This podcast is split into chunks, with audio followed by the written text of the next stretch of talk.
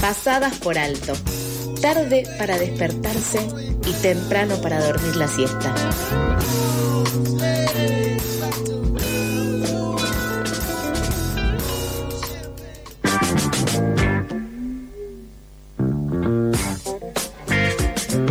Horas 18 minutos aquí de la mañana en Pasadas por Alto y vamos con la nota del día. Continuamos con la agenda informativa de Pasadas y también de FM La Tribu.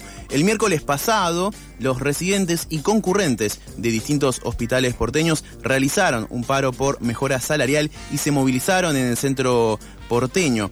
Ante esto, siempre es importante resaltar lo siguiente. ¿Quién es un residente? ¿Qué es un residente? Claro, se tratan de profesionales de la salud recibidos con título universitario que eligen seguir formándose en forma teórica y práctica para brindar una mejor atención. Y esto siempre es importante aclararlo, porque no son ni practicantes ni estudiantes, ya son profesionales trabajando ya en el campo, en el campo donde ellos tienen que trabajar, en, la, en los hospitales, en, el territorio, ni más ni menos. Y esto lo hacen, claro, a cambio de una formación continua y de un sueldo. Pero esta lucha sigue y seguirá.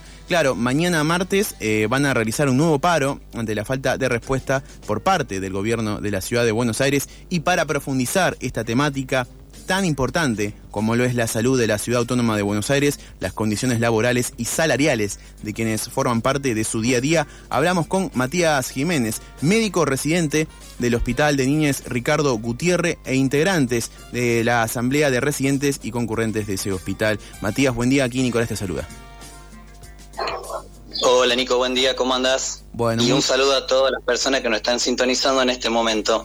Muchas gracias Mati por tu tiempo. Aquí Nico y todo el equipo de Pasás por Alto y de la tribu te saludan. Bueno, vamos, vamos al hueso. Eh, los residentes trabajan más de 80 horas semanales en guardias que se extienden por más de 24 horas o más incluso. ¿Cuál es el salario actual de los residentes y en qué condiciones laborales están hoy? Mira, Nico, actualmente un residente de primer año, o sea, uno que recién ingresa a la carrera, está cobrando alrededor de 115 mil pesos aproximadamente. Pero eso también está en relación con el salario del médico de planta, digamos, que no llega a cobrar más de 140 mil. Y mientras tanto el alquiler sigue aumentando, los servicios aumentan, también el transporte. Contándote un poquito de lo que es la jornada, también dependiendo del hospital y de la especialidad, viste, muchas veces arrancamos entre las 7 y las 7 y media y no tenemos un horario fijo de finalización de la misma. Generalmente está estipulado a las 17, pero que se puede llegar a extender según la cantidad de pacientes que manejemos y de la, la complejidad, digamos, de lo que tengan. Ahora, no solamente nos tenemos que encargar de revisarlos, sino que también los trasladamos por el hospital a realizarse los estudios, hacemos las extracciones de sangre, hacemos algunas labores administrativas y como bien dijiste, la guardia muchas veces se extiende de 24 a 30 horas, incluso algunas jornadas un poquito más largas es muy difícil contabilizar la cantidad de horas exactas que llegamos a trabajar nosotros por mes. Pero justamente, o sea, calculando un estimativo, llegamos a cobrar entre 180 a 200 pesos la hora. Mm, y es un laburo mm. que nos exige dedicación exclusiva y que no solamente es cansador desde el punto de vista físico, sino que también tiene un gran impacto emocional en cada uno de nosotros y cada día que ejercemos acá junto a nuestros pacientes. Claro, de hecho, Matías, corregime, pero eh, eh, esta cuestión de, de guardias y de jornadas es algo que se van distribuyendo a lo largo de la semana o del mes y que eso también condiciona su, su, vida en definitiva. Eso es totalmente cierto, porque uno tiene que tratar de cubrir con sus compañeros en el servicio en el cual se encuentra ejerciendo en ese momento, dependiendo de la cantidad de los que seamos, cuáles van a ser la cantidad de guardias que nos pueden llegar a quedar. La idea es que de, tratar de distribuirla de forma equitativa, pero muchas veces si uno se enferma o alguna situación familiar, hay que cubrir esos baches porque si no prácticamente quedan vacíos. Claro, claro. Y, quiero resaltar algo que, bueno, vi en redes sociales que, bueno, a, buen tino, ¿no? Una de las principales consignas del reclamo es que eh, de vocación no se vive y que ustedes justamente son el motor de la salud pública de la Ciudad de Buenos Aires, dado que sin residentes no hay hospital. ¿Recibieron algún tipo de respuesta o intercambio, tanto oficial como extraoficial, por parte de alguna autoridad o algún legislador? El día que pudimos, que hicimos la marcha, pudimos acercar este, a una persona del gabinete de Quiroga una carta, pero todavía no tenemos una contestación 100% oficial. Así que por eso el motivo de continuar la lucha. Claro. Claro, y, aprovecho que sos de, mm, del Hospital de Niñez Ricardo Gutiérrez, ¿qué, cómo me resumirías la situación de los residentes allí? ¿Cuántos son? Eh, describime un poquito. Mira, por año entramos aproximadamente 40 para este, clínica pediátrica y luego tenés seis puestos más que son tres para articulada con neonatología y tres para articulada con terapia. De esos 40, al de esos 46, perdón, al principio nos dividimos mitad y mitad, en los cuales uno va, o sea, una mitad va a los consultorios y la otra mitad a las salas. Y son cinco salas de internación que las cubrimos entre los que estamos. Claro. A lo largo de los cuatro años siempre suele existir algún tipo de deserción, que la verdad que es bastante preocupante, digamos, este, la que venimos acaeciendo en los últimos años, pero debido justamente al cansancio que se va generando este, a lo largo de la labor. Actualmente estaremos siendo alrededor de 300 y después tenemos que sumar también las especialidades posbásicas, las especialidades quirúrgicas y por supuesto la del área de la salud mental y trabajo social. Mm. Este, más o menos un número estimativo te diría entre unos 400, 450. Y posterior a la pandemia se nota el desgaste entre nosotros. La verdad que estamos muy agotados de haber tenido que ponerlos, digamos, durante dos años al hombro. Claro. Este, una situación que cada vez dirige más a la implosión, ¿no? O sea, cada vez son menos los profesionales que deciden ingresar al sistema de residencia. De hecho, te digo puntualmente, la situación en pediatría pudimos presenciar como de los cargos ofertados en el concurso unificado, este, quedaron muchos puestos vacíos. Y entonces hay cada vez más personas que concurren a los efectores públicos y cada vez menos los que llegamos a brindar la atención. Imagínate que es muy difícil, digamos, para cuatro personas en una guardia externa poder acaecer la demanda de 50 a 70 personas que pueden llegar en una hora aproximadamente. Claro, bueno, estamos conversando con Matías Jiménez, médico residente del Hospital de Niñez Ricardo Gutiérrez e integrante de la Asamblea de Residentes de ese hospital. Eh, me quedo pensando con todo lo que decís porque, eh, claro, en principio quiero preguntarte qué edad tienen en promedio los residentes porque son, son jóvenes o personas en, en definitiva que dedican de 5 a 8 años de su vida en esta carrera y de pronto afrontan el día a día, como vos decías, poniéndose la situación al hombro de la salud pública. Aproximadamente el rango etario oscila entre los 26, 27 hasta los 35 aproximadamente, pero que es también una edad estipulada arbitrariamente para el ingreso a las mismas, la cual se está modificando actualmente para poder permitir que personal recibido de mayor edad también pueda tener la posibilidad de acceder a los cargos. Y es muy importante esto que decís porque también hay que destacar esto, digamos, de que históricamente la medicina se la trató, o sea, o se la interpreta como si fuera un oficio, una especie de sacerdocio.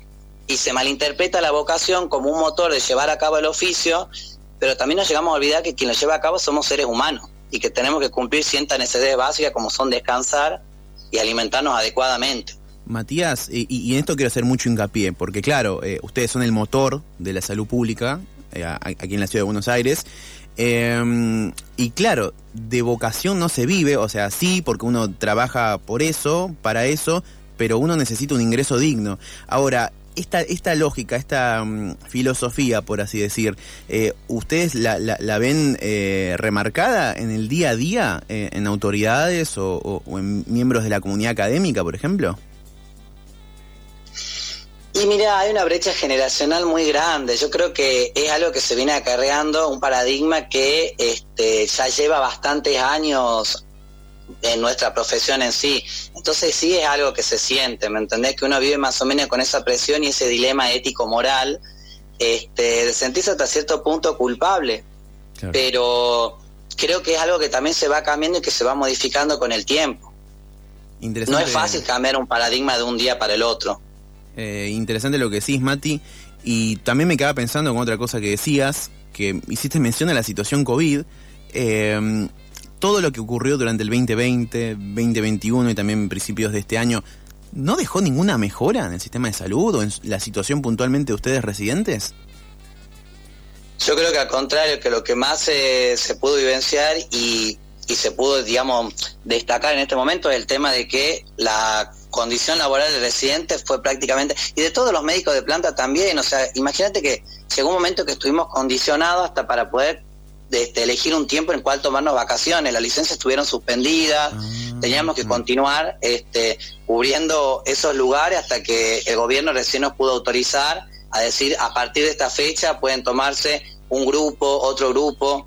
Este, dejó para mí la situación COVID al descubierto muchas de las falencias que el sistema ya venía teniendo y los baches que quedaban básicamente libres, digamos. O sea, más que una mejora, en realidad fue volver a visibilizar todo esto, ¿no? Que del 2019 lo venimos tratando de hacer, eh, mostrar prácticamente. Matías, y este reclamo salarial y laboral, eh, desde ya que es absolutamente importante, pero ustedes también tienen otras temáticas a atender. Eh, bueno, no al cierre de las concurrencias, salario igual a la canasta familiar, licencias para ingresantes, reconocimiento de enfermería, que es una lucha histórica, y presupuesto para salud. ¿En qué estado están estas temáticas? Y la verdad que todavía, o sea, todo esto está un poco frenado. Justamente el tema de eh, el concurrente y el suelo concurrente es una lucha que ya también desde el 2019 la venimos peleando y tampoco tenemos una respuesta en concreto o factible hasta el día de hoy. Y con respecto a los profesionales de enfermería, también este, estamos tratando de incorporarnos a su lucha, porque justamente, o sea, somos un equipo. O sea, el sistema de salud tiene que trabajar al lado, tanto enfermero como médico, como kinesiólogo y demás profesionales. Bien. Actualmente un profesional de enfermería está cobrando alrededor de 80 mil pesos y también terminan cayendo en el pluriempleo, teniendo que ir de un hospital a otro para poder este, satisfacer las necesidades básicas. O sea, no solamente pueden ejercer en un hospital, sino que de una jornada se movilizan hacia otro lado y se movilizan hacia otro lado, cumpliendo turnos que muchas veces también son jodidos. Imagínate también sumando el traslado, ¿no? Por supuesto. Bien, y corregime si me equivoco, pero también los residentes eh, se desempeñan tanto en el ámbito público como privado. ¿La situación es similar o hay algún tipo de matiz a resaltar entre estos dos sectores? No, eso es totalmente. Hay también una brecha en los sueldos que se ofrecen en el público con los que se ofrecen en el privado. Muchas veces las residencias en el privado este, suelen pagar un poquito menos porque están este, bajo un sistema de becas. Mm, Así que, y también tenemos una gran diferencia con nuestros compañeros que están este, realizando residencias en los hospitales nacionales, como por ejemplo el Posadas, como por ejemplo el Garrahan ellos hay una brecha entre el sueldo de un ingresante de primer año y un ingresante de primer año de un hospital nacional de más o menos 40, 50 lucas. Es una diferencia importante. Muy, la verdad que sí, es muy, amplia la diferencia. Eh, bueno, entonces, Matías, repasamos, mañana eh, van a estar realizando un nuevo paro y movilización. Contame un poco de la actividad de mañana. Sí, mañana vamos a salir a las 10 de la mañana desde Callao y Corriente y nos vamos a movilizar hasta Diagonal Norte y, y Rivadavia, el gabinete de Quirós. La idea es invitar a todos los profesionales de la salud, residentes y no residentes, y que estén involucrados en todas las áreas, tanto médicos, enfermeros, kinesiólogos, como nombré anteriormente, y también a la sociedad en general a que nos acompañen en esta lucha. El mejorar las condiciones salariales y las condiciones laborales también nos ayuda a poder este, brindar una atención de mejor calidad. Realmente es algo que nos preocupa de que el hospital público se esté, este, digamos, cayendo un poquito a pedazos y que ya desde 2019 venimos intentando que esto, la situación mejore y está frenada.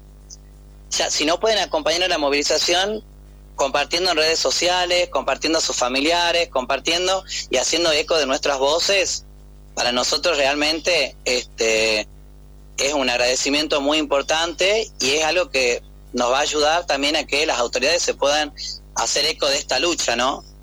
Perfecto lo que decís, Matías. Y bueno, para eso estamos aquí desde FM La Tribu para difundir y para, bueno, desde ya queda el micrófono a disposición para cuando lo requieran. Bueno, Matías, muchas gracias por tu tiempo en esta mañana y bueno, nos vemos mañana entonces en las calles. Dale, Nico, muchísimas gracias por el espacio brindado. Que tengas buen día. Saludos. Saludos. Eh, pasaba Matías Jiménez, médico residente del Hospital de Niñez Ricardo Gutiérrez y también integrante de la Asamblea de Residentes y Concurrentes de ese hospital. Estás escuchando Pasadas por Alto por FM La Tribu.